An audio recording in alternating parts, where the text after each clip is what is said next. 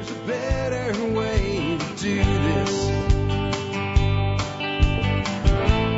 Let me show you a better way. Hi, folks. This is Jack Spirko with another edition of the Survival Podcast. As always, one man's view of the changing world, the changing times, and the things we can all do to live a better life if times get tough or even if they don't. Today is June the 8th, 2018. This is episode 2234 of the Survival Podcast. It is a Friday, and that means it is time for an expert council Q&A show. I've got a bunch of good stuff on the dock for you today. Uh, starting out, I got a question for Doc Bones. What is hyperemesis? And what can you do about it? it? Has to do with something that happens to some women during pregnancy, and he's got some good advice on that. Got some follow up on the thoughts of conversion of a four four by four vehicle into basically a side by side UTV type thing or replacement for like a, a mule or something like that from Charles Sandville. I have all about tap roots and root cuttings and propagation from cuttings with Nick Ferguson. Thoughts on relocation to another state for your retirement with John Pugliano. Special blood clotting products uh, for those on blood thinners from Doc Bones. Doc has a, a big backlog, so I'm kind of giving him two today. SEO basics and coffee is medicine from Nicole Sauce. And then for my anchor segment today, I'm going to do some follow up on website SEO and website marketing, uh, teeing off of what Nicole has to say. So we'll get to all of that in just a bit. Before we do, let's take a look at a year in history. We are up to the year 138 and we're sticking with Rome as we have been through this part of history because that's where most of the stuff is going on that we know about anyway, uh, with re- records that are uh, somewhat accurate. Year 138 AD, the longing for death and unable to die. Uh, in January this year, Hadrian's heir, Lucius Alexius, dies from his poor health, forcing Hadrian to look for a new heir. The Senate was hoping Hadrian would finally pick a capable and popular man, but Hadrian offered to adopt Titus Antonius, a senator of above average capability who had been a member of Hadrian's court, but no, had no ambition to become emperor. The only condition to the deal was that Antonius had to adopt Lucius Verus, the son of Lucius Aurelius and Marcus Aurelius. Uh, Antonius decided to accept and adopted the two boys as his heirs. Uh, this was none too soon as Hadrian became bedridden with what is suspected to have been congestive heart failure. He was in great pain and tried to smuggle poison and daggers into his room, but was thwarted every time. It seemed Servius's curse that Hadrian, quote, long for death and be unable to die, end quote, was in full force. Eventually, Hadrian gave up on his suicide attempts, and on July 10th, he finally died after ruling the empire for 21 years. My Take by David Verne. Since Antonius was in his 50s, Hadrian probably was expecting him to die in a decade or so, leaving Marcus and Lucius, uh, Antonius, uh, uh, Marcus and to, leaving the throne to Marcus and Lucius. Uh, Antonius would surprise everyone and rule for 23 years that saw no military campaigns or major disasters. It would be the golden age of the Roman Empire. So ends the year 138. So I, here's my quick little thought on this one. You know, Servius, you know, places this curse on uh, on Hadrian, and then it comes to be. Well, obviously, if anything, it's coincidence, but it also makes me wonder, like, did it even really happen that way? Historians sometimes have a tendency to write things the way they wish they were to be, rather than the way that they are. It's called revisionist history it's nothing new, and uh, it's still with us today. Anybody who's actually a serious student of history has learned that many of the things that you're taught uh, to be absolutely factual in school, take tests on, pass, get A's for giving that answer. You go check it out, and it's it's it's it's it's not really the way it happened at all. Now, is it? Uh, the more things change, the more they stay the same.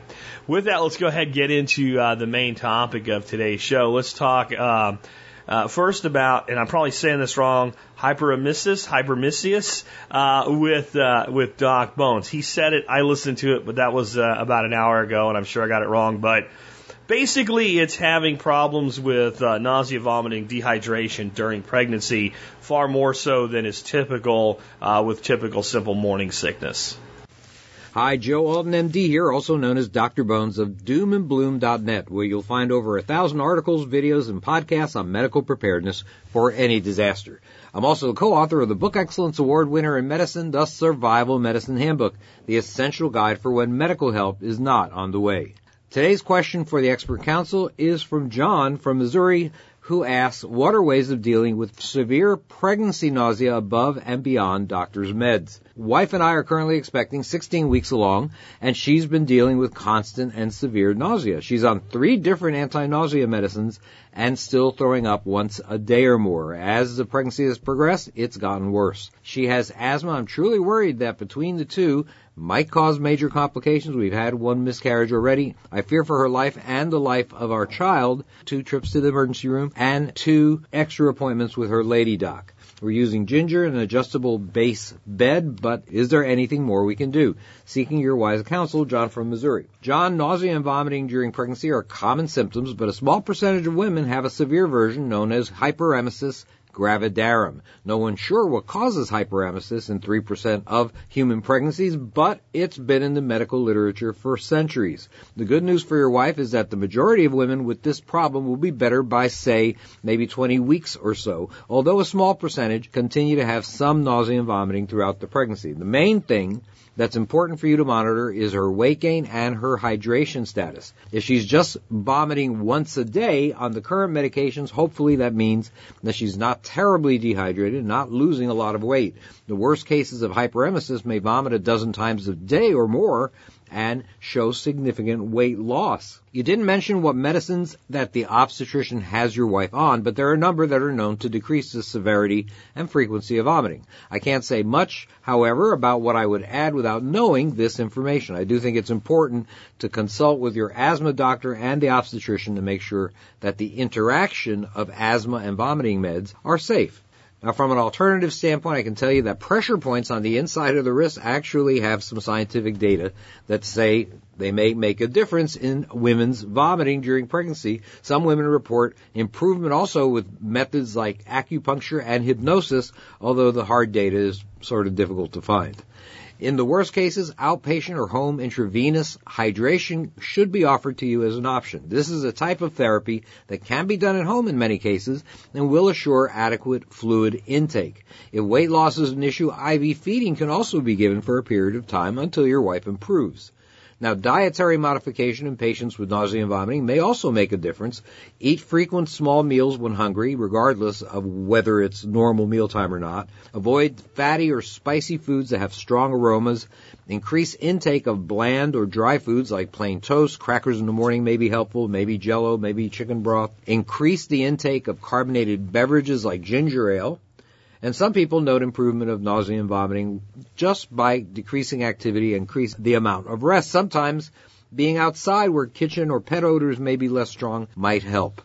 Herbal treatment includes things like ginger, peppermint, lemon, grapefruit, avocado, bland carbohydrates like rice, and from a vitamin standpoint, food containing B6 is thought to be a natural way to treat nausea. John, it's important to relay your concerns in no uncertain terms to the doctor. Ask specifically what methods haven't been tried yet that might help. With any luck, your wife will be through this phase of her pregnancy soon, and you'll have a healthy mother and baby at the end.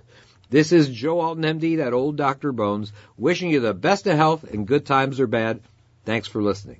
Hey, besides subscribing to doomandbloom.net's newsletter and getting a copy of our survival medicine handbook, don't forget to check out our entire line of medical kits and supplies at store.doomandbloom.net. You'll be glad you did. Oh, don't forget, the Member Support Brigade gets a discount on anything at our store at store.doomandbloom.net. Thanks again. All right, next up, we had a question that I, I took a, a, bit of a stab at with some thoughts. I sent it off to Tim Glantz and Charles Sandville. Charles has gotten back with us on it. Tim is yet to do so. But basically, the guy wanted to know about taking like an old 4x4 vehicle and maybe taking a cutting torch to it uh, and leaning it out and using it as a replacement to something like a, a UTV, a side by side UTV on his property.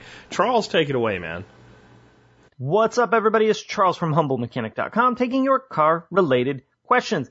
This one says it's for me, Tim Glantz, or Jack. I went back through and saw Jack answered this question.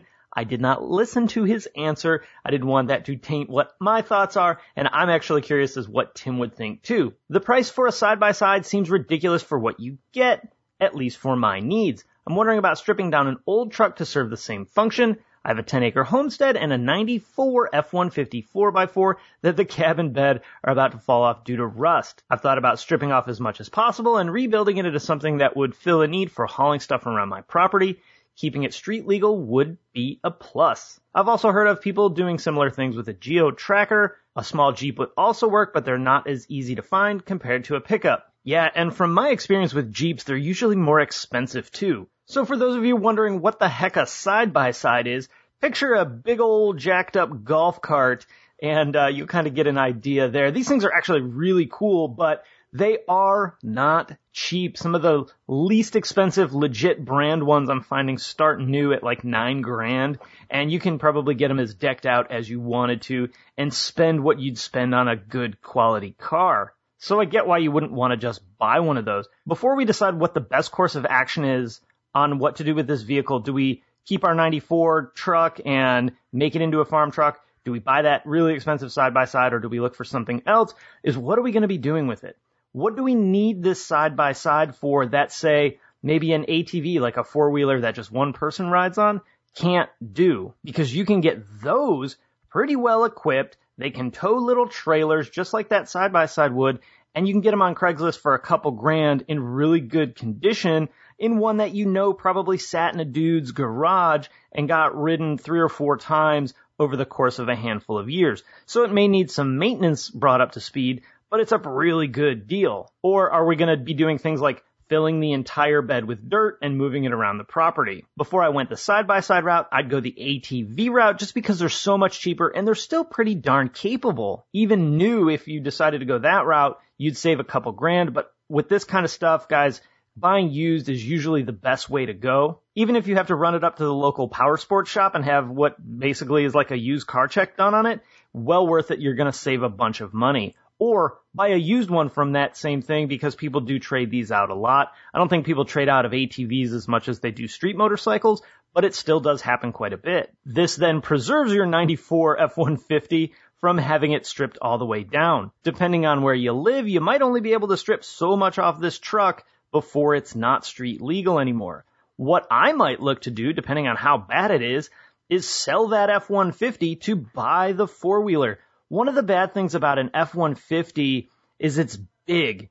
And, and if your homestead is wooded, you know, that side by side or that four wheeler is going to fit in places that the truck won't. It's not going to tear the land up like the truck will. So I think those things are going to make the side by side or the four wheeler or the geo tracker, which I do think is a great option, going to be a lot more capable in more scenarios than the F-150. Now, if you straight up just need to tow stuff around your property, well, the F-150 is going to be able to do more for that. Although, if the body's as rusted out as it sounds like, I'd be really cautious with how much weight I put in the vehicle. You'd hate to be cruising through your property with a bed full of dirt and the bed break or even worse, the frame break. I don't know how big of an issue that was on F-150s back then, but a lot of other trucks have had that issue and now you have two big messes that you have to clean up. We could also look at selling the F-150 and buying something smaller that's four-wheel drive, a small pickup, that might do it too. There's, I think, way more options than just these two or three different options, but I don't like the idea of modifying the F-150 for the sole purpose of a homestead truck. If this were a farm where we were like more big ag kind of stuff, that might be a little different where you had pathways to drive it on and that, but I'm guessing with your 10 acres, maybe you don't. So I'd look at a four wheeler. I like the Geo Tracker. The only concern I'd have with the tracker is availability and availability of parts. You know, who knows what that availability really is. There's probably options for parts. I just don't know how available they would be. And I always think that used Jeeps are overpriced, even though I think they're really awesome and always have a place in my heart because that was my first car. I hope that doesn't give you even more to consider than you had already considered, but I do really think a lot of times that we look at things that we want to buy because we want them and they're cool, which I think those side by sides are cool.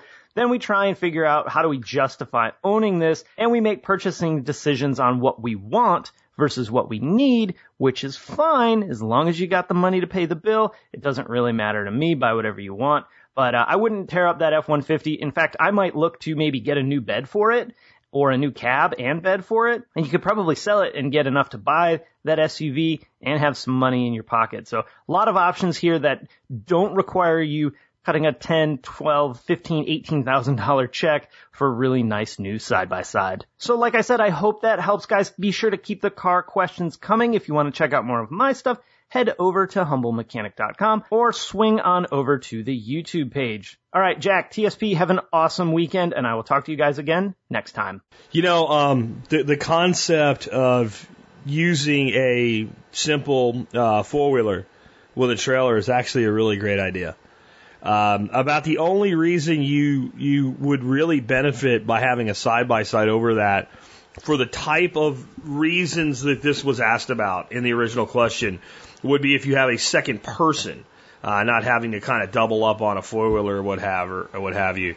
Um, if it, if you're going to be mostly using it alone, I mean, trailer has a lot of advantages because it's there when you need it and it's not there when you don't need it. That's that's a really interesting thought. Uh, the other thing I would say is um, a while ago, Tim had Tim Glantz from Old Grouch Military Surplus had some um, utility racks for various tools uh, that were uh, for uh, the the old CUCVs. Uh, and um, I bought two of them, and they hold, you know, the the mattock and the shovel and what have you.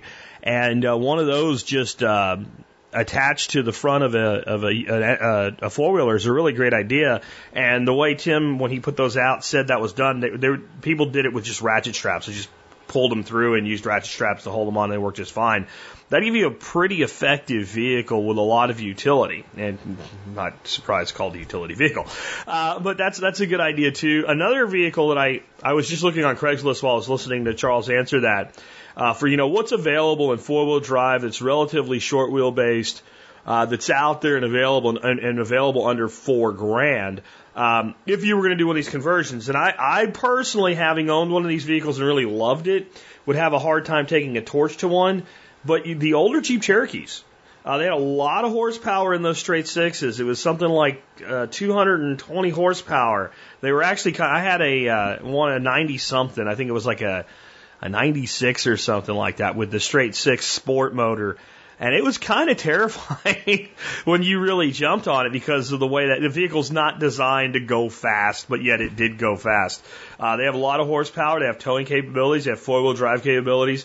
And I found a couple of them out there for under four thousand dollars without really looking very hard. That seemed to be in you know relatively okay shape from a mechanical standpoint. So uh, I wouldn't cut one up, but it would be another vehicle that might be worth looking at. The one that I've seen done the most for things like this again, and, and they used to be really prevalent and around all over, and people were just dumping them to get rid of them, and that's why they were used, and they're really not that easy to find anymore. The Ford Bronco 2 that I mentioned in my original response. That was kind of the perfect vehicle to do this with.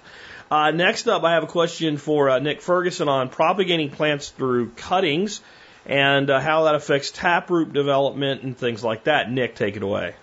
Hey there, TSP listeners. Nick Ferguson here from homegrownliberty.com, calling in to answer Jared's question, and I'm just going to read his email real quick.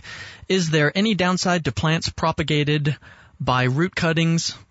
Uh, details, I have several cuttings I took in the fall that I'd like to grow into mature trees and shrubs. I've heard growing from cuttings does not produce a taproot. I wonder if I should grow these cuttings just as a stock plant to take scion wood from and graft to rootstock. Some of my cuttings leafed out this spring but actually have no root so far on the goumi and Pawpaw. I had them in the fridge all winter. I wonder if there was just enough energy in the cutting that they leafed out but won't actually grow. I appreciate your thoughts, Jared. Great question. Yes, there are downsides. The real question should be, do the downsides to planting rooted cuttings make it an unworthy pursuit? The answer would be no. Planting rooted cuttings is a great method and one I highly endorse as long as you're going to take care of the plants. Don't root those things and use the stun method. Stun still works on them, but you're going to have a massive amount of die off with uh, uh, rooted cuttings like that because they're just they, you're putting them in a plant ICU, and when they come out of it, they still need to be taken care of, just like a person would. So this is kind of a topic that lots of people have gotten some misinformation on or just don't have the full picture and then they fill in the gaps with what they think it might be. So one of the other questions you asked was about the cuttings leafing out with no roots. I'll address that real quick because that I don't want to forget about it. Uh, yes, cuttings will leaf out using energy stored in the wood of the cutting. I see people all the time making this mistake. They they see them leaf out. Oh, it's great. It's rooted. Nope. It's not yet. Don't ever pull them out to see how they're doing. There's lit, I cannot think of one single good reason to do that ever, ever, ever.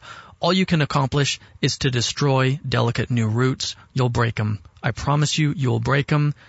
Don't bother pulling them out. It's not going to help you any. It's not going to help them any.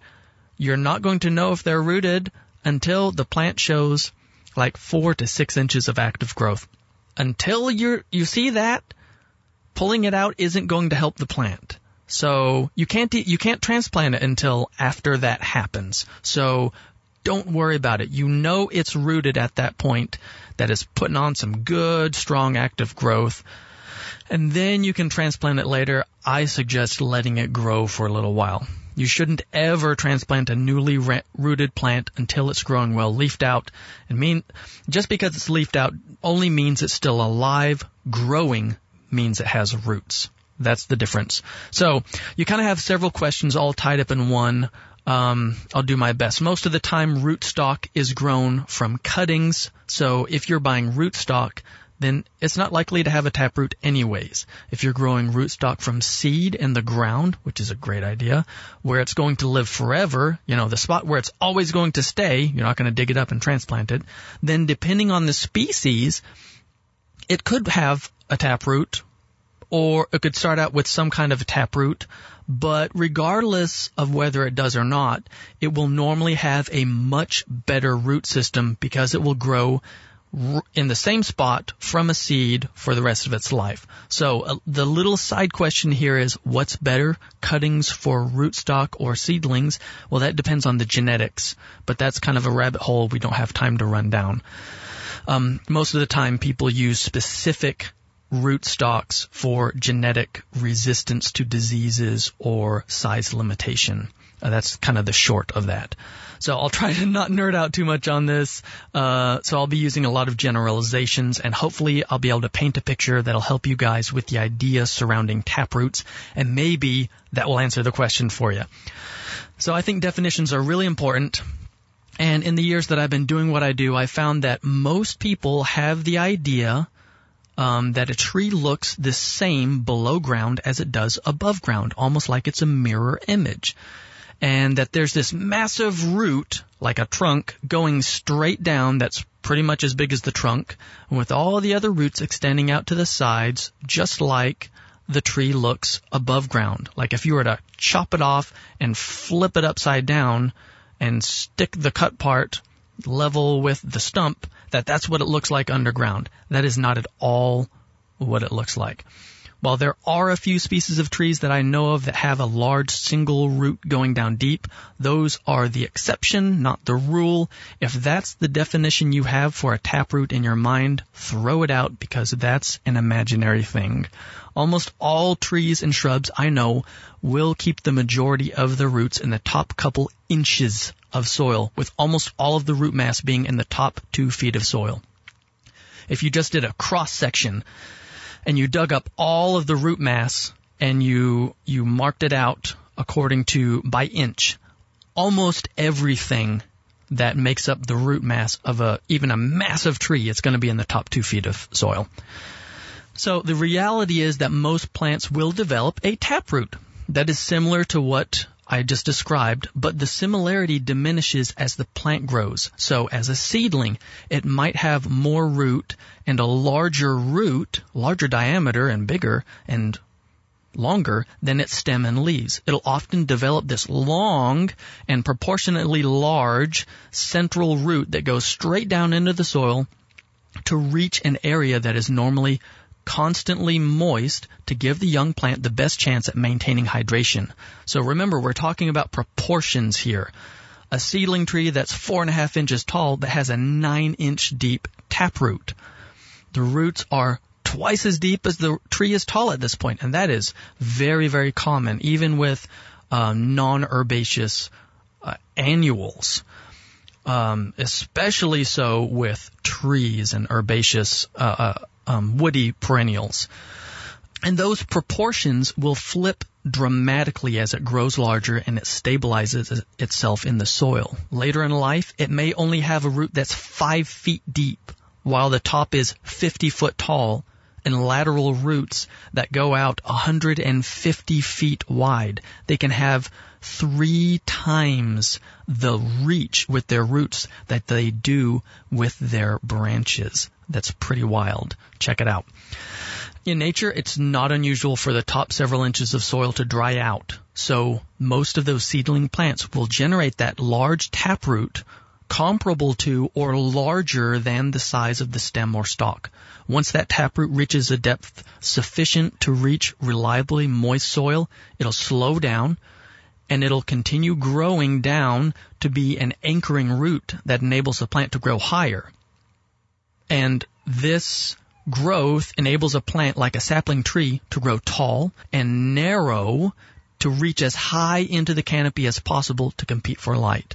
Now here's the important thing to realize. As soon as that tree is large enough to spread out enough lateral stabilizing roots, the taproot stops growing or is shed completely. That means it's gone. And why would it shed the taproot? Because it's not needed anymore. So if you're quick to pick up on the reasons that the plant would actually need to have a taproot, you're going to realize that if a human is caring for the plant and husbanding it along, the tree doesn't really need to have a taproot. The taproot is for fighting other plants for light and water. So if you're watering the tree, or you've provided passive irrigation like with a swale or something like that, and you're cutting down the competition and making it into mulch, well then the tree has very little need for a taproot really. So that's my answer. I hope I stayed accessible and didn't get too nerdy or complicated. I hope that helped, man. Thanks for the great question. I'm Nick Ferguson with HomegrownLiberty.com. Do good things. Great stuff as always from Nick Ferguson. Next up, I have a question for John Pugliano on uh, relocation during your retirement years for just better living due to giving less of your money over to uh, a state government. John, take it away. Hello, TSP listeners. Today our financial question is about places to relocate in retirement, and specifically, we have a listener that's located in Texas, and she is asking about where might be the best place to relocate in terms of having her retirement income, you know, go farther. Now, her and her husband are getting ready to retire in maybe the next five years or so. They've done really well for themselves. They're going to be able to retire at a young age with a really good income stream. They're not tied to any particular one region of the country or one location. And so they're looking for a place where they can stretch their dollars the farthest. And so what that really comes down to is real estate costs and taxes. Because really those are the two main things, the big factors that affect your overall cost of living. Let's start off with real estate. And I guess I should say here too in the beginning that it sounds really easy to pick a place to live. I mean, you're always seeing articles that say, you know, the top 10 best cities to retire in or the 15 best small towns to live in, that kind of stuff. I really think those things are clickbait because relocating is never an easy decision and there are so many variables to play into it. And we're not even talking about things like where your family is or what type of um, community you may fit into best from a, from a social standpoint, but just, you know, geography. There are so many factors that play into this that are individual that it, it's really not even worth your time, I don't think, to read those articles about, you know, the best places to live. So let me just give you some general ideas and some websites to go to. Now, as far as real estate, by far, I think the best website out there is Zillow.com. You can really do some specific custom searches. You can search by specific streets. You can search by zip codes. You can actually even search for entire states. And I find that very useful for people that, that really don't know where they want to go. You know, they have a general idea. Hey, maybe I want to move to Colorado, but they don't know anything about Colorado. So you can go into Zillow, you can search on the entire state of Colorado, and then you can use Zillow to drill down and specifically, you know, filter out only the properties you want to look at based on how much you want to spend, what kind of acreage you want to buy, what kind of square foot in the home. You can plug in keywords like horse property or swimming pool, you know, whatever you're looking for. Another thing I really like about Zillow is that they have uh, pretty good estimates about what the value of the property should be. Now, remember, they're estimates and they're not going to always be right, but of any of the uh, tools out there, websites I've looked at, I found Zillow to really be pretty much in touch with any type of real estate market where there are consistent homes being sold because they're accumulating all that data and they're able to, to really drill down and come up with a good idea of what a particular price should be for the average home in that area. And speaking of average prices, this takes me to something else that I really like about Zillow. If you go to their website and you look up at the top data tab and then from there go into the market overview, and that'll allow you to drill down by specific state or um, metropolitan real estate market and have an amazing amount of information at your fingertips. Things like average cost per square foot, what's the average days a, a property is on the market, how much inventory the market is, what that market is like, you know, whether it's a buyer's market or a seller's market, I mean, there's really just a wealth of information there, and you can be as, as generic as the entire state, or like I said, you can even drill down into major metropolitan areas, and I think in some cases even into fairly small cities and towns. So you really can't go wrong with Zillow. And then in particular, when you put that together with something like Google Earth, you can get a really good picture of not only what the real estate market's like, but what the terrain and the local area is going to look like. And I think that's really going to give you the best indication of a property or a neighborhood other than actually, you know, visiting it and having boots on the ground. Now, as far as taxes, this is a whole other can of worms. And taxes have an extreme variance not only from state to state or region to region in the U.S., but even within the particular state. And I think this is best illustrated by our listener's question because her and her husband are from Texas. And she's complaining about her tax burden. And many of you may be saying, well, hey, Texas doesn't have any income tax. Why would she be complaining about taxes? Well, it depends on where you live in Texas but I've been hearing more and more people in Texas complaining about property taxes and especially people that are living uh, in the Houston area. And that's the real conundrum you get into when you start looking at where you can live that's most tax efficient. Because although there are states that have no income tax, like Texas, like Florida, like New Hampshire, for the most part, those states, although they don't have income taxes, they levy really high taxes on property tax, or in the case of a, a place like Florida, you're not only penalized with high property taxes, but since the state relies so much on tourism and it's so highly taxed on tourist activities, the local residents can really get nickel and dimed on things like sales tax and all the toll roads. And so what you're likely to find is that no income tax doesn't necessarily mean low tax burden. And that's really what you want to look for. You want to look for what your state and your local municipality's overall total tax burden is. For comparative purposes, I like to go to websites like smartassets.com, taxfoundation.org, or um, even place like wallethub.com. It's usually a good place to get a ranking of what the different states are like in terms of overall tax burden but, you know, to some degree, you do have to take that information with a grain of salt because there are just so many taxes. It's so convoluted. You not only have state tax, you have local in- income tax, you have the property taxes. There are state sales taxes, which generally the local cities or municipalities add on to that. There are all types of different excise taxes, taxes on gasoline. Some states have an inheritance tax. Other states have estate taxes. Some states tax Social Security income, others don't. It's a real hodgepodge. When you start digging into the data, you really find out how specific and convoluted it can get. So just speaking in general terms, and I'm going to use the list that's available over at smartassets.com. If you go to that website and you look specifically for their tax information and then drill down to the tab on retirement tax calculator.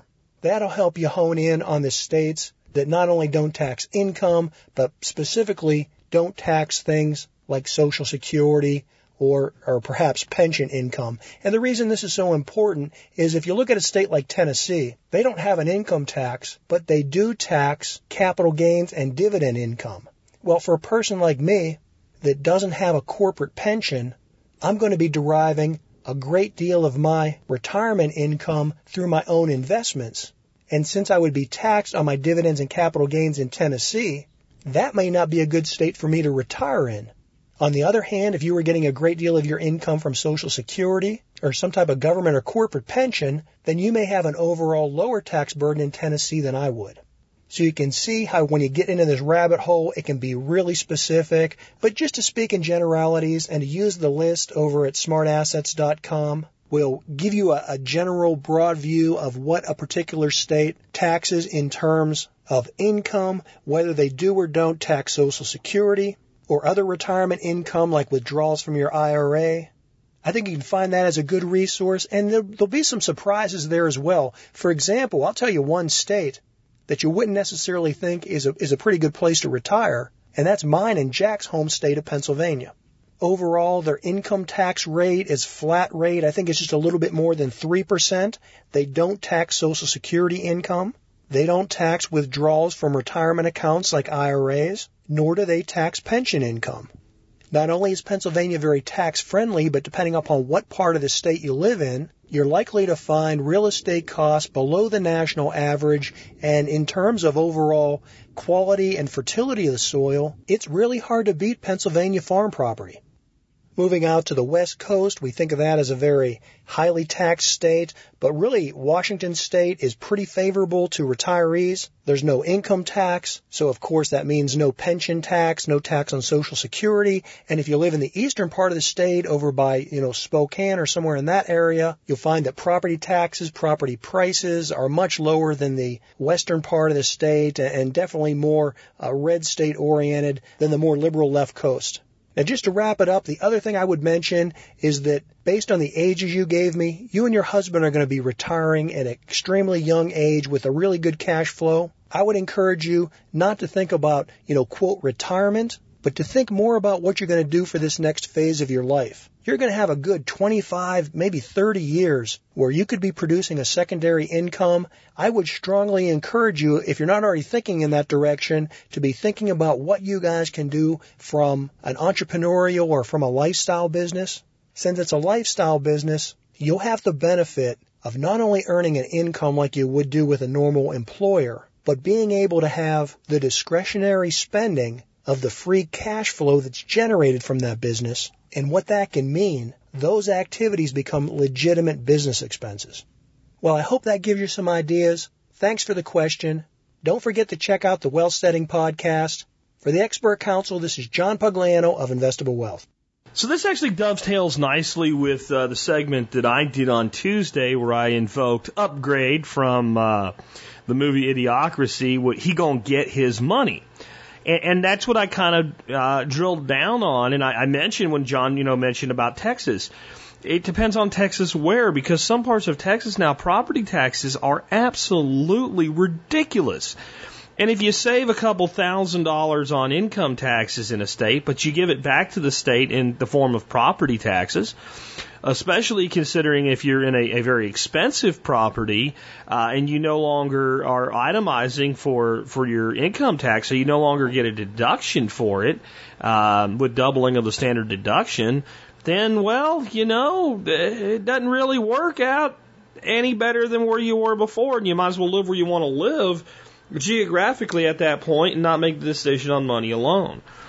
So the reality is if we if we make the state Upgrayedd, and the state being a pimp is a pretty good analogy, uh, and he gonna get his money, then what we have to determine is for the individual pimp that we're talking about, whether it's the state of Texas or Florida, California, Washington, Pennsylvania, where and how do he get his money?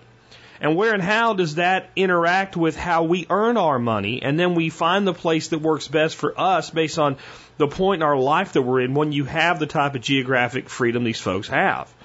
Um, there are places I would love to live, but I don't know that I want to pay the price to live there. Um, I can tell you this: if it wasn't for family, it wouldn't be here. It just wouldn't be. There are places I could live where I could have a much uh, a much more amicable relationship with the natural elements, for one thing.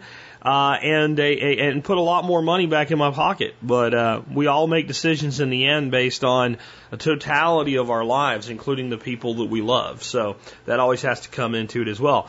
Next, I'm bookending today's show a little bit with with Doc Bones. I still got one more from Nicole Sauce coming. But uh, I did put a call out to the expert panel. I am going to have a expert panel Q and A show for you guys next week. Uh, so it won't be, uh, so Wednesday, Thursday, and Friday, we're all going to be rewinds. Now, one of those days will be an expert council show. So you only have two rewinds next week and then a week of rewinds after that. Sorry guys, it's the best I can do. I, I need this vacation badly, guys. I'm telling you. Uh, I'm on the edge of a psychotic break. I really am dealing with some of the ass clowns out there that I deal with and just the stress in general. So you'll get rewinds on that. I did put a, uh, a poll on the Survival Podcast Facebook forum. I put picked uh, ten episodes for rewinds and let the ones that got voted on the most be the ones I'm going to do. So that might be an incentive for you to join the Facebook forum. It's not the Facebook page; it's a different thing altogether. The Facebook page I still post there because I have like a hundred thousand followers on it. But uh, you know, I'll post something on the Facebook page and uh, a day later it'll say like 1300 people saw it. And if i will give you know facebook $150 they'll let you know half of the people that already follow the page see it. Uh, the the group you know is a much more responsive much more interactive thing. And i do a lot of cool things with that. So if you go to the, the website and you kind of scroll down and look for the little Val head, you know, the survival Val head, uh, our, our logo with the Facebook group and click that, or just go to Facebook and search for the Survival Podcast Facebook forum. And, and join that forum, and you might have to wait for a mod to approve you. It is a closed group. Uh, once you're in that group, you get access to things you wouldn't otherwise get access to. Uh, anyway, with that, uh, let's uh, hear from Doc Bones on dealing with uh, being on medications like warfarin, with, which are blood thinners, and having to worry about bleeding that maybe not would not be a big deal for somebody else, but might be a really big deal for you or someone you love while you're on one of these blood thinning drugs for various reasons. With that, hey doc, take it away. Hi, Joe Alton, MD here, also known as Dr. Bones of www.doomandbloom.net, where you'll find over a thousand articles, videos, and podcasts on medical preparedness for any disaster. I'm also the co-author of the 2017 Book Excellence Award winner in medicine, The Survival Medicine Handbook, the essential guide for when medical help is not on the way, and designer of medical kits for everything from family camping trips to medical missions overseas. This week's question for the expert council comes from Aaron, who writes, what types of bandages and clotting agents do I need to have on hand for my wife who is on warfarin? Details. My wife is 2.5 weeks out of surgery after having an aortic mechanical heart valve put in. Okay, I hope everything's okay there, guys. She is on Coumadin for the rest of her life, and I am concerned about her getting a cut or other type of bleeding injury. What can I have on hand to help? Aaron, there are a number of popular blood clotting dressings on the market, but they don't all work the same way. The most popular is known as QuikClot, and it's made from kaolin, a natural product found in clay. Despite its popularity, kaolin works by using the body's clotting factors to assist in stopping hemorrhage, and that's something that's problematic if you're on blood thinners like Coumadin or warfarin. A better choice might be the other popular blood clotter, a product known as Celox. Celox is made of chitosan, a product that's obtained from the shells of crustaceans like shrimp. Chitosan doesn't use the blood's clotting factors to work its magic, but instead forms its own clot that resembles a gel. Celox has been proven to work even in the presence of warfarin or Coumadin, a welcome breakthrough for your wife and the 40 million Americans who are on blood thinners and who can suffer from severe bleeding issues. It comes in Z-fold bandages impregnated with the stuff, packets with the granules, and syringes for placement in small caliber but deeper wounds. Despite being made from seafood products, the company states that an allergy to seafood is not a contraindication to use of Celox. Blood clotting dressings like Celox and QuikClot aren't cheap, but they're effective. It's an investment you'll be glad you made if you face a major bleed. This is Joe Alton, MD, that old Dr. Bones, wishing you the best of health in good times or bad. Thanks for listening. Hey, besides getting a copy of our Survival Medicine Handbook, don't forget to check out our entire line of medical kits, individual items like Celox or QuikClot, and other supplies at store.doomandbloom.net. You'll be glad you did. Oh, don't forget that the Member Support Brigade gets a discount on anything in our store at store.doomandbloom.net. Thanks again. Good stuff from Doc, and uh, now I've got kind of a two for for you on uh, from Nicole Sauce on SEO plugins for WordPress, and uh, a little segment at the end on uh, medicinal uses of coffee. And since that was really such a short answer, Nicole decided to uh, to roll those two together. Uh, Nicole, take it away, and I'm going to come back and talk a little bit more on the website marketing SEO type stuff because. Hell, that is the background that I come from. I guess I should say one of the many backgrounds that I come from. Howdy TSP, Nicole Sauce here taking an, a question from Scott in Nebraska. Scott asks, what's the best free WordPress SEO plugin for someone just starting a personal blog? In the past, I've tried all-in-one SEO and I've been trying Yoast lately, but was wondering if there was something better. I'm looking for something where I can test drive the free version and decide later about upgrading to a premium version. No solid business plan yet. Insert pregnant pause just writing about my various and sundry interests and experiences and seeing where it all goes. Scott in Nebraska. Well, Scott, first of all, I do owe you an apology. It's taken me quite a while to answer this question. I don't have a good excuse, so just sorry about that. In your shoes, I would worry a whole lot more about the no solid business plan yet part of your email and a little bit less about the SEO. Now that doesn't mean zero SEO matters. It's just that eh, if you're not focusing your marketing efforts on supporting a brand that you've thought about, and by extension tailoring your SEO to that, I'm not sure how far SEO gets you beyond maybe scottinnebraska.com comes up in the first few Google searches which is, you know, of limited value unless somebody's already heard of you. And yes, spending time developing your personal brand is not a bad idea, and that's what that is, and it's worth the effort. I just think that unless you know what you want to target with your website, it's really hard to to do your SEO and and I'm not sure I'd put that much effort into that piece right now. Now, of course, people who know they want to target a term like, oh, I don't know, duck eggs in Fort Worth, Texas, should spend some time tailoring their SEO and, and that does link to a solid goal. So just start thinking of it that way. And as, as you're building out and writing your blog, if that's what that is, and have articles of different topics, do think about like, what is this article about? What keywords am I targeting with it? And set it up responsibly and get in that habit. And that said, here are some very general SEO best practices. I have forwarded a link to Jack to put in the show notes. Just that it's a pretty good, like you can just Google, uh, you know, SEO 101 or SEO basics and you'll come up with a number of decent articles. Uh, wordstream.com puts out one that I thought was one of the better ones as far as just breaking it down in a simple way. So if you want to really read up on it, that's where I would go and I have sent that link over to Jack.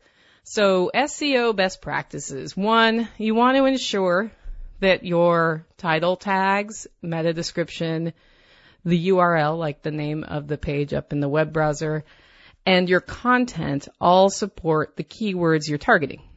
So this is where Yoast or all-in-one SEO comes in. It helps you tailor these things. So an example might be that nine mile, a title, nine mile farm best duck eggs in Fort Worth if you're targeting duck eggs in Fort Worth. And then a meta description, which this is what if you type in duck eggs and you're in Fort Worth, there'll be a website and then there'll be a little description of the page. Um, something you might put there that would make somebody maybe want to go look at it. Learn three reasons that Nine Mile Farm produces the best duck eggs available in the Fort Worth region, and find out how to taste them and learn what you can do to spoil your ducks at home. It, it can be, you know, you just want to support, again, the terms duck eggs in Fort Worth. In the meta description, you also want to give me a reason to click into your site. So that's the first thing. So you want to make sure those things are in order on any post you do. And that's where Yoast or all-in-one SEO come in. The second thing, ensure that your post or article is laid out in a way that makes the site visitor able to easily absorb the information uh, you can do this by using titles like H1, H2 tags, enough words on the page that it's seen as an informational resource, external links, but not too many if you're referring to other things, and using alt tags in the photos. The way I think about this is think about Jack, who has one functioning eye, and when you send him an email, you get to the point at the top and you, you put space in there so he can absorb the information, right? Just pretend like everybody going to your sites that way because it's, it's people who see, a people who see that are going to read your site longer than if they just have a big old brick of text, and b the search engine spiders are going to like that. They're going to prioritize that. They like headings. They like having bullet points. They like seeing uh, text that's laid out in a way that looks like it might be understandable. Okay, three, ensure that your site is responsive. If you're building a new website, there is no reason not to start with it being mobile ready, and that is becoming increasingly a priority as well as well as SSL. Make sure you have your security certificate on your site. It's free at most hosts. There's no reason not to do that. Be available as a guest blogger or to be interviewed by others. This is great. So when somebody reaches out to you and says, Hey, can I interview you? Say yes. And then they will interview you and they will link back to your site. That helps your site gain visibility. Use social media and other well regarded sites to promote your content. So right now, if you go and were to type in living free in Tennessee, you'll see a bunch of my stuff come up, right? Well, some of those things are like the Kickstarter campaign I did for the coffee or the Patreon page that we have set up. So we we have a handful of things we know we can maintain, and some of them are sites that have a lot more uh, reputation than maybe mine does. And by by that linking back to my site, that helps me a lot in the Google. and It helps people find me because my goal, right, with any of this is that people can find me, and then hopefully they'll decide to support whatever it is that I'm doing or you're doing. And then finally, to your first question that you asked, which is the last thing I'm talking about, is what if you should use Yoast SEO or all-in-one SEO as the best plugin? Well, I prefer Yoast. I prefer Yoast because it's the one I use all the time. On the other hand, I also have multiple friends in the web development world who use all-in-one SEO and they love it. So I can't really recommend one over the other. If you were going into a super advanced SEO targeting thing, which I, again, I wouldn't recommend that at this time. I, I would tell you at that point, it's probably time to work with a professional. And I, I rarely see a case where somebody really needs to do that for the betterment of their business. So, you know, once you've been responsible with your SEO, like the the question is how else are you getting people to your site? How else are you selling things? Because you know SEO only gets you so far. It gets you like 10% down the road. You got the other 90% to do that. So are you going to put your money into making 10% into 20%, or are you going to put that same money into a different promotional arm that might get you you know 60% down the road? So all I can say is use one of them and get to know how it works to optimize your content and keywords and meta descriptions. But Scott, also don't get wrapped around the axle on SEO right now because it's not the most important thing for you for your step towards success on this. Gone are the days when you could just, you know, set up a website and tailor everything in and be the number one reference out of the chute in, you know, something like homesteading, for example. Um, unless you're in a really, really niche market, and search term area, you're not gonna you're not gonna get there. You know, search engines are built to link people with information they seek. They're not looking to like bamboozle people into going to one side or another and you know the guys running them are doing everything they can to try to uh, you know honestly link people with what they're searching so one other thing google's does like sites that increase in size over time so a regular regularly scheduled post, for example, is a really important thing. Like updating your site regularly and adding to it helps. Even when you feel like you're just posting in the wind, which is often how these, like you start a blog and like it, it seems like nobody's reading it and half the time nobody is except for your mom. Well, that's okay. Like my first podcast, I had 85 downloads in the first 24 hours. I was stoked. My second had 11. 11. But I kept my nose to the grindstone and now I get a thousand, right? I, I, you know, I come up in, in the first page of search results when you type freedom homesteading and podcasts. And I did that all without paying for ads. I just did it through discipline. And if you have that same discipline in what you're starting now, I think a couple things will happen. As you're thinking about what you want to share with the world, you'll be able to hone down into those things that define your core brand and your core goals. You'll, you'll be able to set up business goals if it's turning into a business. And then from there, you can go from doing responsible SEO to each post on something different to having uh, more regular themes that come up and and that helps you build over time. So thanks so much for your question. I have no idea you have no idea how many people like ask me about SEO and I just think that again, it's not the first place to put your focus. It's just a place where you have to do something. It's it's like sweeping your kitchen floor, right? You have to be responsible about it or it's going to get really messy. But at the same time, it's not something that you have to invest a lot of time in every, you know, out of the chute, so to speak. So with that, I do have a second question and it won't take me much time to answer it. This one's from Jason. Jason writes, I have heard that in order to get the most from medicinal properties of coffee, that it needs to be brewed within three minutes of being ground. Is there any validity to this claim? Jason in Oklahoma. Okay, Jason. I well, I had to reach out to Jason, by the way, to find out where he had heard this claim because I talked to a number of herbalists and they were like, "What?" So um, he said he was talking to somebody once, and what he was really meant to ask was, "What are the med- medicinal uses for coffee?" So uh, First of all, while I love using plants for wellness and have spent spent lots of time learning about certain ones, I am not an herbalist, nor have I gone as far as Jack down that road. And I've never really thought much about the medicinal uses of coffee. So what I share with you today is after I reached out to a local herbalist in Tennessee who runs Fablehaven Pharmacy, and she also grows many of her herbs there. And I just said, you know, how do you use coffee with your clients? What about this three minute thing? And she linked me to some resources. Again, I have sent some links to Jack if you're interested in medicinal uses of coffee. Uh, but I am not an herbalist and, you know, don't take this as medical advice. I don't want to be sued, right? Okay. So here are some uses. Like the first one she came up with, it works for about 33% of the population, about a third of the people. It has a laxative effect. Have you ever had a cup of coffee in the morning and you're like, it's time?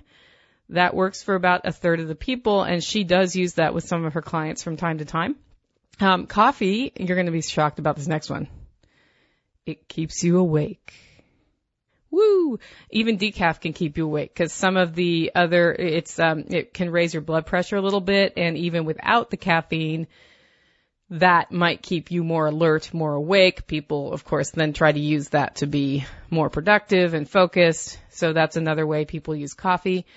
It has been shown to block symptoms of multiple sclerosis, which is an interesting thing. I doubt that it would be blocking them forever, but I was reading about that thinking, hmm, that's interesting. It is also said to help reduce allergy symptoms and clear the sinuses. And in fact, I have used it when I have a bad cold to clear out my sinuses and it, it's not like if you pop a decongestant or something, which I basically don't use those things anymore, but it does help. So does whiskey. Um, and then there are a whole bunch of other uses I found in the links there. Um, in summary, it's a digestive stimulant. It is a central nervous system stimulant. It increases inotropic actions. It's a diuretic. We do know about that. And it's an antioxidant. In fact, coffee, a coffee enema is used by some for its its uh, antioxidant properties to help fight inflammation, like immune system disorders and cancer. Um, and th- this is why I think it's integrated into the Gerson therapy, which combines that coffee enemas with a like consuming a large amount of juiced vegetables. Again, this is informational. You can go check out any of those things in the links I've provided Jack, just sharing how it's used. It's really up to you to decide which of these benefits or methods work.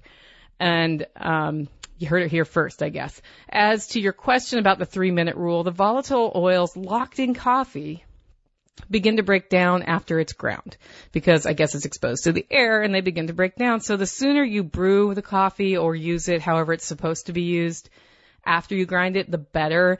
And probably the person who gave you the three minute, like three minutes and one second isn't a big deal, but maybe they're thinking like three weeks later is because a lot of the oils have dissipated. So I would say that's probably a guideline of whoever you were talking to. Um, it would never really have occurred to me to ask a question like that because freshly ground coffee tastes so much better than stale old coffee. So, you know, around here we tend to grind it and use it. That's just the way it works, unless you're in my Airbnb, in which case I give it to you ground. Anyway, TSP, that's it for today. If you want to know more about me, head on over to livingfreeintennessee.com. If you need coffee to help keep things moving, you can get it uh, with an MSB discount at hollerroast.com. And Jack, keep eating that bacon. It's leading to some fun discussions on your forum. Okay, everybody, make it a great week. So I do have all of Nicole's links in the show notes. I, I'm going to take a little bit different of an approach when it comes to SEO for anybody that's beginning building a website and sees themselves uh, long term in web marketing. So I, I look at now there's there's two types of SEO, and they are on site and off site is the easiest way to think of them. And on site is all the things that you have direct control over. And, and, and this has limited impact. And, and it, from the day search engines started uh, doing this stuff, uh, the impact that what you did on your site had on their results continued to go down and continues to go down. And search engines are far more now about forms of artificial intelligence and links. And to give you a little bit of my background, if you're new to this show, I go back in, in the internet days to the very beginning when Yahoo was just a directory and Google didn't exist, and we were uh, optimizing for websites like AltaVista, Lycos, and HotBot, uh, to name a few. And, and then Dogpile came around and amalgamated everything, and nobody uses any of this shit anymore. So it, it's it's a while that I go back. And there at, at the time there were all kinds of really stupid little tricks you could do like hidden text and stuff like that. And, and you if you played around with that you, you they they caught on to that quick and kind of burned the websites that you were uh, using. But what people didn't understand about those of us that were in those early days of manipulation of, of the search engines is we never did that with sites that we actually had long term aspirations for. We would buy domain names and build up little stupid sites and push the envelope into the world of Black Hat to see what worked, what didn't work, what got you banned, and then understand the algorithms and then understand how to cheat fairly so that we could manipulate things in our direction and not get our sites or our client sites banned. And so we got pretty sophisticated. And at times, and there probably still is, but at times I felt like there were holes in the search uh, engine algorithms you could drive like a fleet of trucks through. And, and we could just get search engines to do whatever we want. And, and at one time, on-site SEO with anything even remotely non-competitive, there was less than a couple thousand people even uh, optimized for it, with really spot-on on-site optimization, title and description and keyword density being the key things, with some H1, H2 tag things going on as well, maybe a little bit of bold text and some links that were pointing to other relevant content that used the context you were looking for. You could take hundreds, if not thousands, of terms.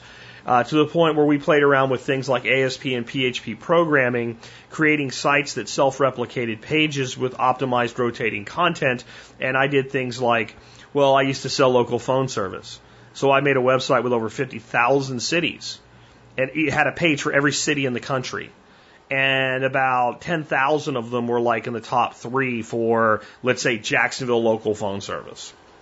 And that was all driven by a database. And we took a whole bunch of articles and chopped them up in little pieces and put them in a database. And when it would load the page for Jacksonville, at the bottom, it would randomly pull four articles that had something to do with phones so that, you know, it wasn't uh, irrelevant content and it also wasn't duplicate content. So when it when it loaded that page a second time, it would randomly pull from, let's say, a thousand articles and assemble four of them so that all 50,000 of those pages looked like unique pages to the search engines. And we got away with stuff like that for a long time. Don't do any of this shit, doesn't work anymore, but boy, it made me a lot of money while it did. And, and I believe that people that did the types of things that I did are why search engines are as good as they are today. If we hadn't done those things, if we hadn't manipulated them, if we hadn't pushed them to the extreme, they wouldn't have fixed these glaring problems that they had and you'd still get shitty results from the search engines. And the one thing I would say about what we did in our black hat, as it was called, and still is, I guess, uh, SEO operations, is when you found our stuff, at least it was relevant. If you if you found my thing and you were in Atlanta and you said Atlanta local phone service or Savannah local phone service or Sheboyganville local phone service and you found my page, well, you could find out about local phone service for your area, including we don't offer it, but here's who does. So it did work and it was relevant. And, and the only reason I tell you that is to kind of give you some context of where I'm coming from with the advice that I'm about to give you. While the on-site approach does not work as good as it did, it still works. And you have no idea what golden nugget you're going to find that's going to bring a couple hundred people a month to your website. And I'm going to tell you how to figure that out when it starts happening and how to capitalize it on just a second. The next thing is I see the most fundamental on-site SEO tactic, which is a good title and description that Nicole talked about. I'm going to tell you another way to think about it, maybe a little bit more accurately in just a second. But that title and description tag, as when it comes to, to let's say if you wanted to be a paper delivery boy back in the day where you got on your bike and you drove around and threw papers at people's root, at, at people's doors, um, first you learn to ride the bike. You learn to ride the bike, and then everything you do with the bike, you don't even think about being able to ride the bike anymore. You just do it. Title and description tags to me are learning to ride the bike. And do you want a good SEO plugin? Yoast works, all in one SEO works, all of them work. Um, most of the add on features, the premium features, and all are bullshit. You want to optimize, you know, the front page of your site. You want to optimize the individual pages of your site because you usually have an about page and stuff like that, even if it's just a blog. And then you want to optimize every single post. The days of saying, well, since I want to rank a web page, let's go back to my little black hat experiment for Jacksonville local phone service, that I want Jacksonville local phone service in there as an exact phrase match, 1.33% based on the total word count. And this is how scientific we got. We figured out like if we had these four random articles, if we truncated them at this number of, of, of words, and we went with this number of usage of this repetitive content for each city, it would always be 1.33%. And that was like a magic sauce with Google back in the day. And I'm talking 15 years ago almost, 12 years ago, I guess. And so that doesn't really work anymore, but that title and description do have a, a tremendous effect on how that, that how that page is displayed if it's found by the search engines and if it's listed. So you want to get really good at doing those quickly. And the reason you want to do that is I don't care about your solid business plan. I don't care what you're doing. If you're making content, you're doing something and that's good. Okay.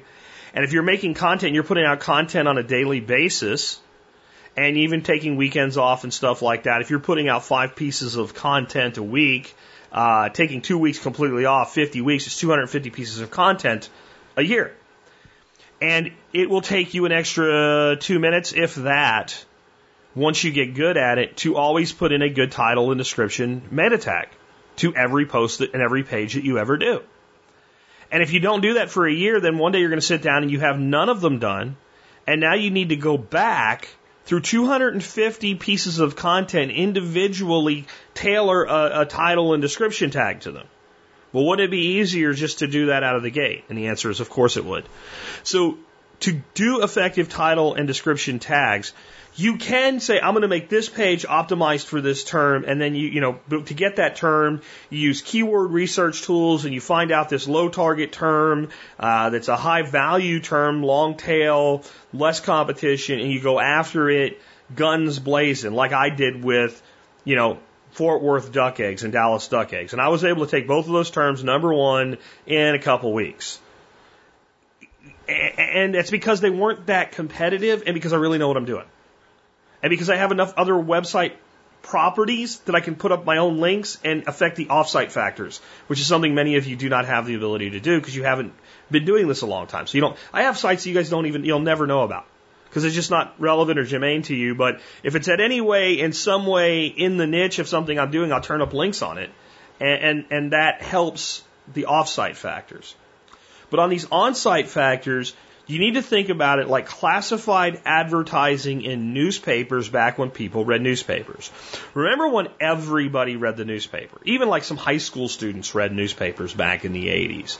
And if nothing else, people read newspapers on the weekends. It was what you did. And I know there's some older folks that still are into that, but in general, newspapers are a dying medium. But back in the 80s, the 70s, even the 90s, people read newspapers somewhat religiously.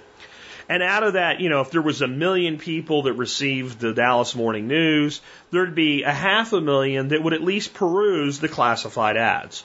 Out of that half a million, there was about a hundred thousand that, you know, really looked at the classified ads. And then out of that hundred thousand, maybe if you were in one particular segment of the classified ads, there was maybe ten to twenty thousand people that read that segment. So you didn't worry about whether somebody would see that ad when you bought it. You bought it because you knew they would see it. What you did is you got a certain word count that you were able to use. And when it comes to search engines, you have a title and a description. And in spite of SEO people changing their opinion on this, the, the main search engine is Google. And Google uses 160 characters in their description and 60 characters in their title. And if you don't make one, they'll ascertain one. They'll do their best guess at what your page should be titled, and they usually just take the first 160 characters of text off your page and make it a description. So if you get listed and you haven't set that up, and that's what Nicole was talking about, what people see is whatever Google thinks they should see. If you put in a title tag and a description tag within those character limits, 60 for the title, 160 for the description, then people will see exactly what you want them to see. So the way you think of these tags on your web pages is the title is the headline in your classified ad, and then the description is the call to action in your classified ad. So when you bought that ad back in 1985 because you were advertising you had a room to rent up in your attic or you had a car for sale or you were having a garage sale, you put all your effort into making the ad itself compelling, taking for granted that somebody would see it. Well, if you put out enough content, some of that content's going to get picked up. Some people are going to see it, many thousands of people over time. And if we take that same approach, what we're trying to do now is get them to click on the link and come to our site. Okay? Because you can be the number two or number one website and get very few clicks if you're not compelling and the people around you are. You have two battles. One get found, two get acted on. So I think you should be doing this. Yoast all in one. I don't care. I don't think it's really that relevant, but you should learn to craft your title and description like ad copy. And if you do that, you're going to get a lot better results. As far as a solid business model, I don't want somebody to sit around and not build content because they don't know what their business model, i.e. their revenue model is, so get going. However, that doesn't mean that you do not have a business model in place immediately. And this is your business model in place immediately. You want people to get in touch with you with their information so you can get in touch with them again.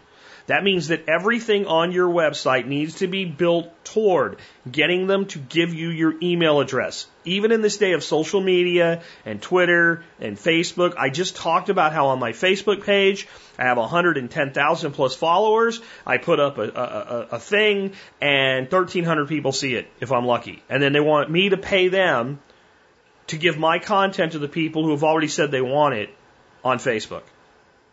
I'm sorry, I'm not putting my, I'm not priming the Facebook pump much anymore. Right? I'll use the tools that are there. I'll use the property that's there.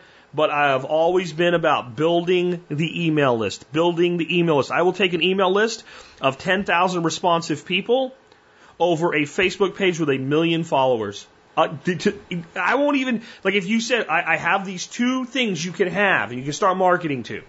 You have a Facebook uh, page with a million subscribers we have a responsive email list with 10,000 subscribers. Which one do you want email list?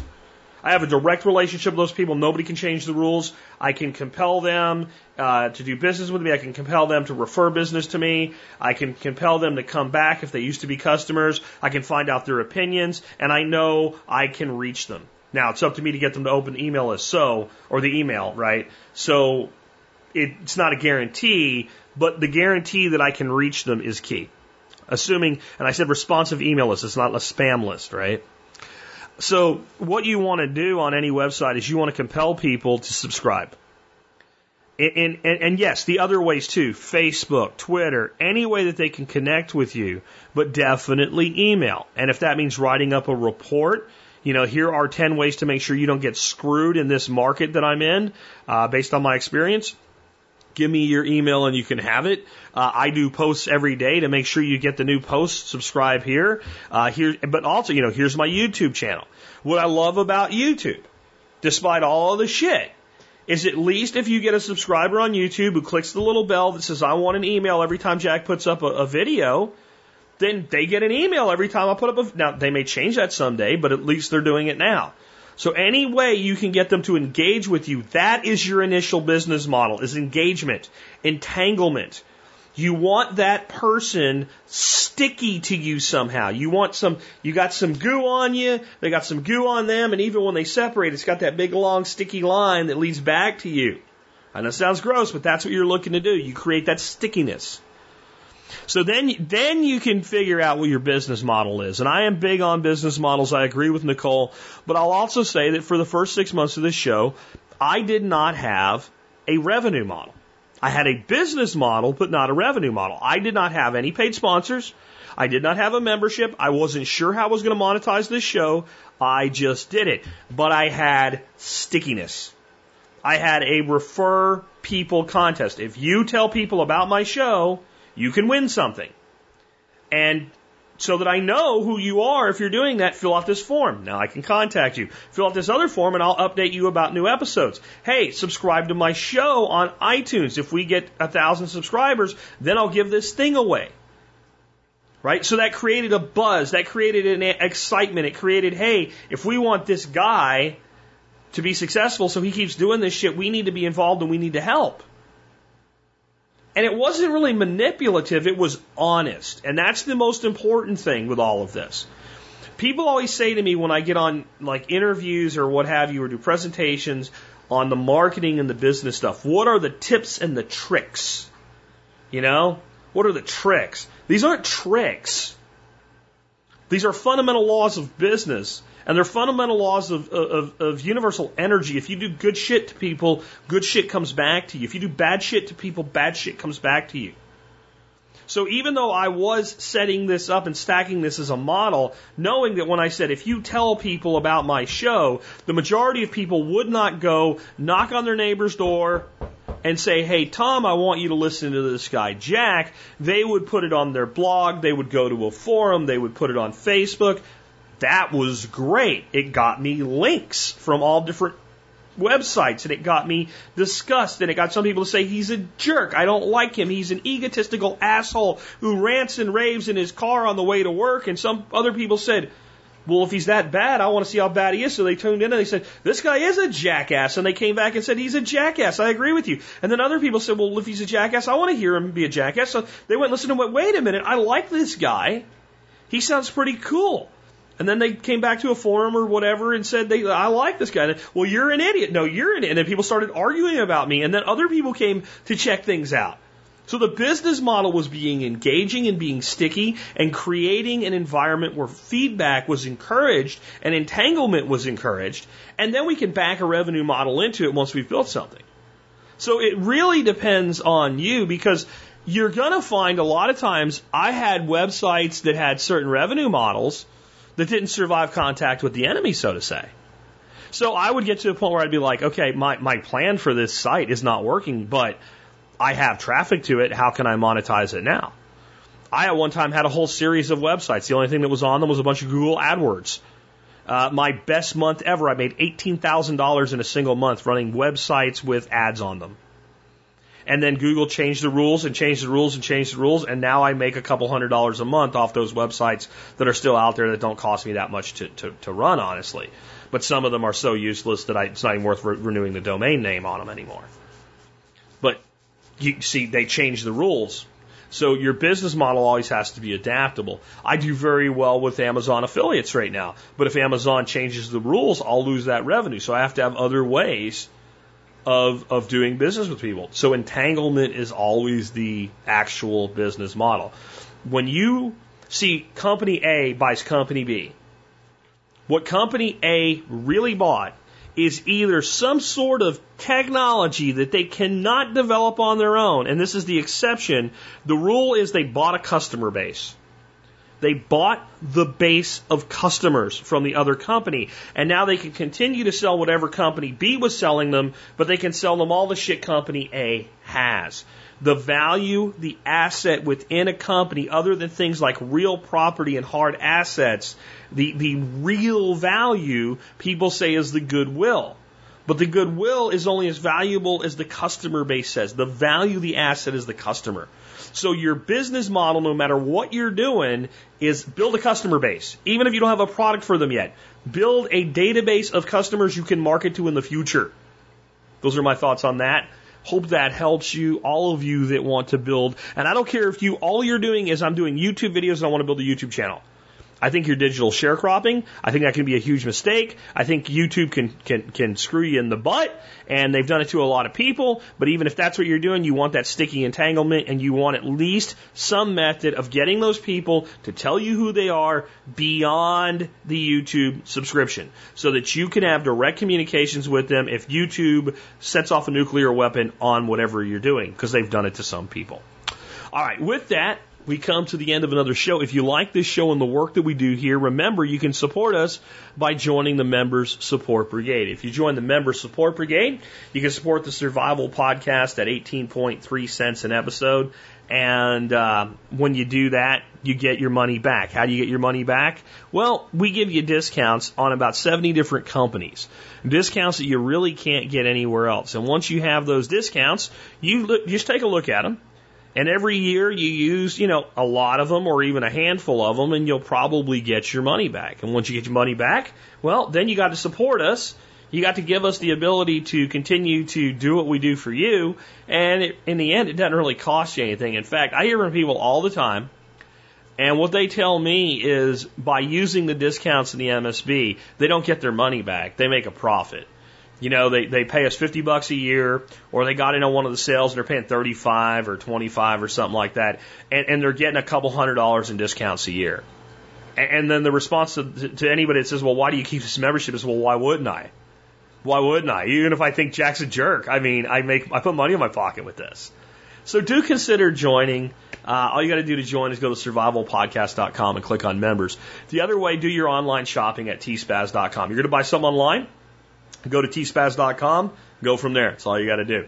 You can see all the items that I've reviewed on um, on Amazon there, categorized, broken down. If you see them there, remember I own it, I use it, I buy it. It's in my home, or I wouldn't recommend that you do. Uh, today is a product I, I brought around for you guys last summer. I'm bringing it around again. It's a time of year where your uh, your pups may really need it.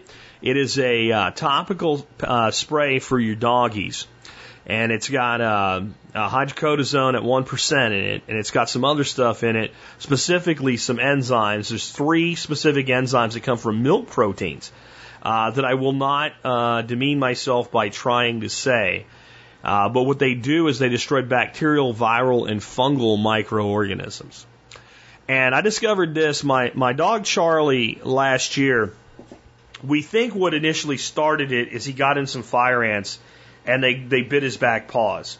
And this created two hot spots, and he had these two spots he was chewing, like on the top of his feet, on the on his back of his paws. They were uh, marks about the size of a quarter, no hair, bloody red, and he was chewing at them. And so I used comfrey ointment and uh, bitter apple spray, and I really recommend you have bitter apple spray for your animals as well. Uh, because it tastes terrible and it keeps them from licking and chewing at wounds so that they can actually heal and uh, it worked on one, and the other one, I guess it was bothering him so much, even through the bitter apple, he kept licking the wound, and it wasn't healing.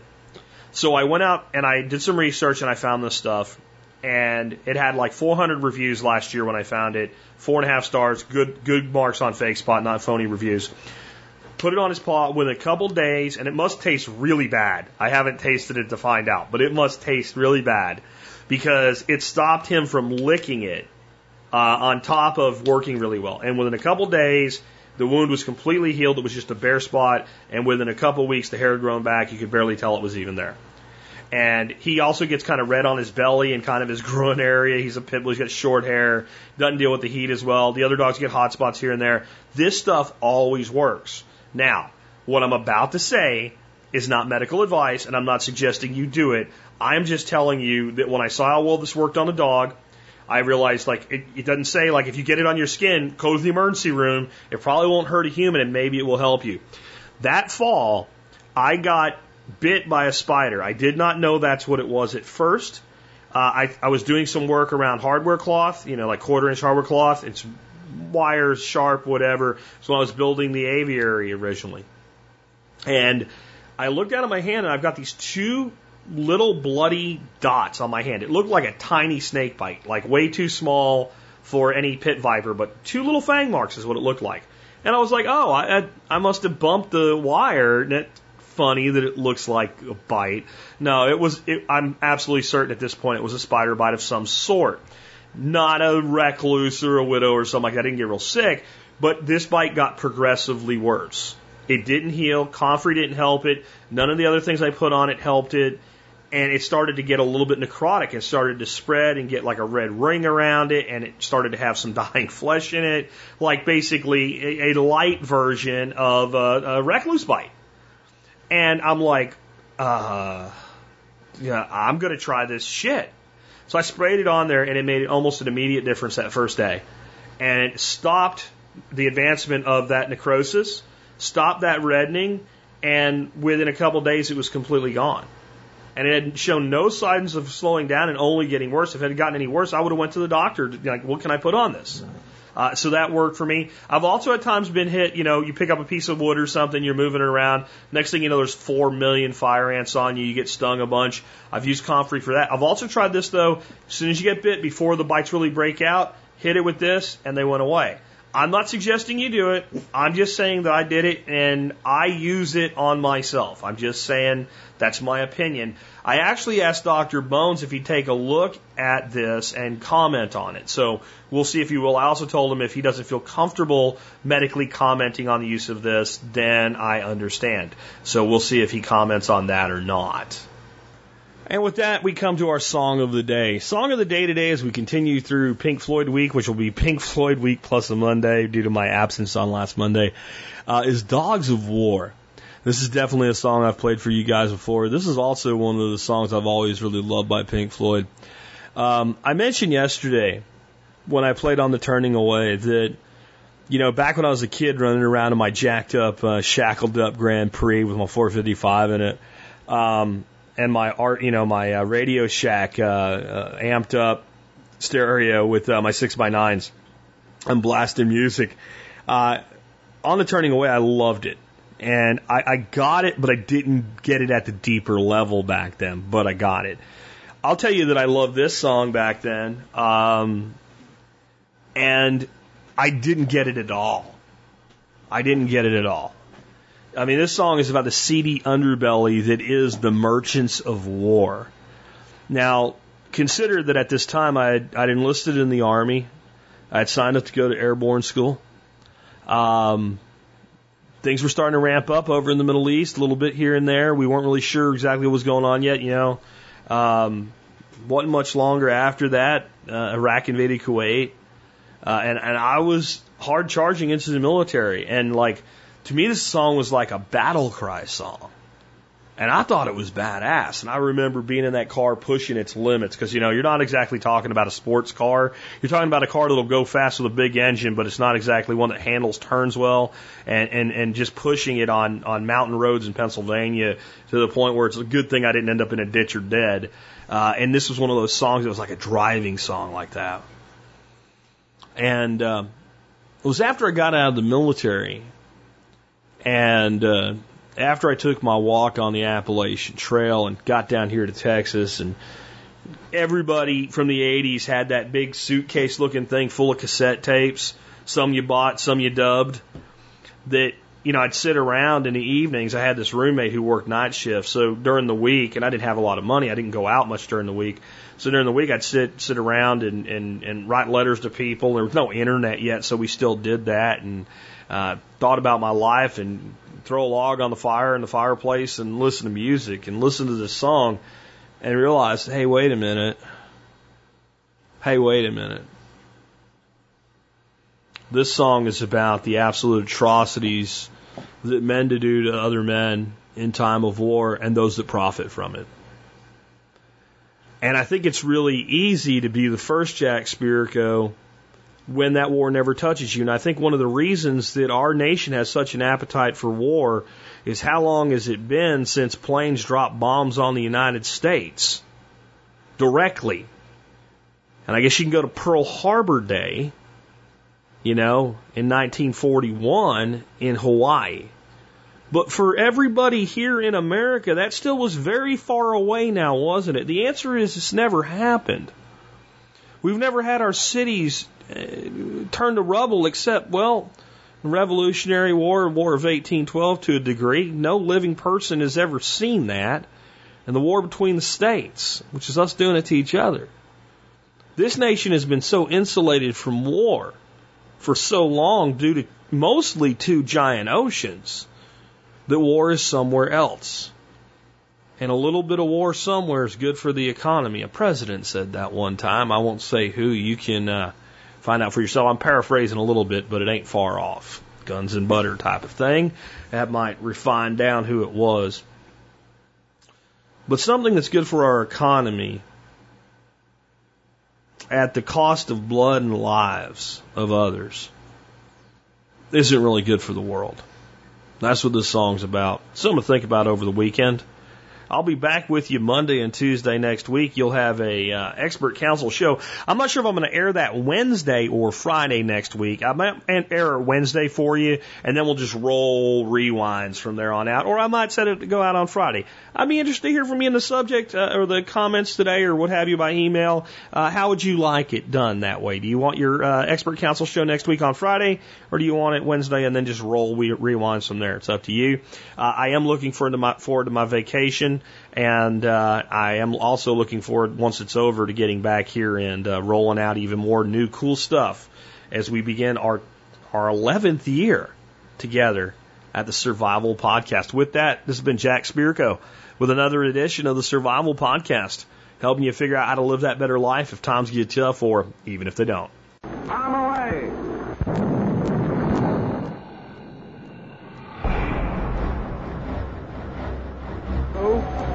One, fire.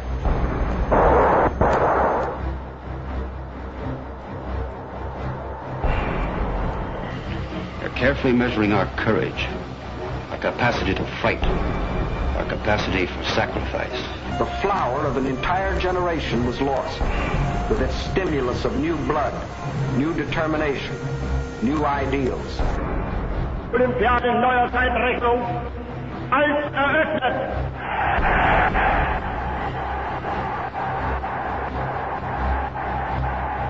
Yet we know that Russia today is regarded as a grave threat to our nation, to our freedom.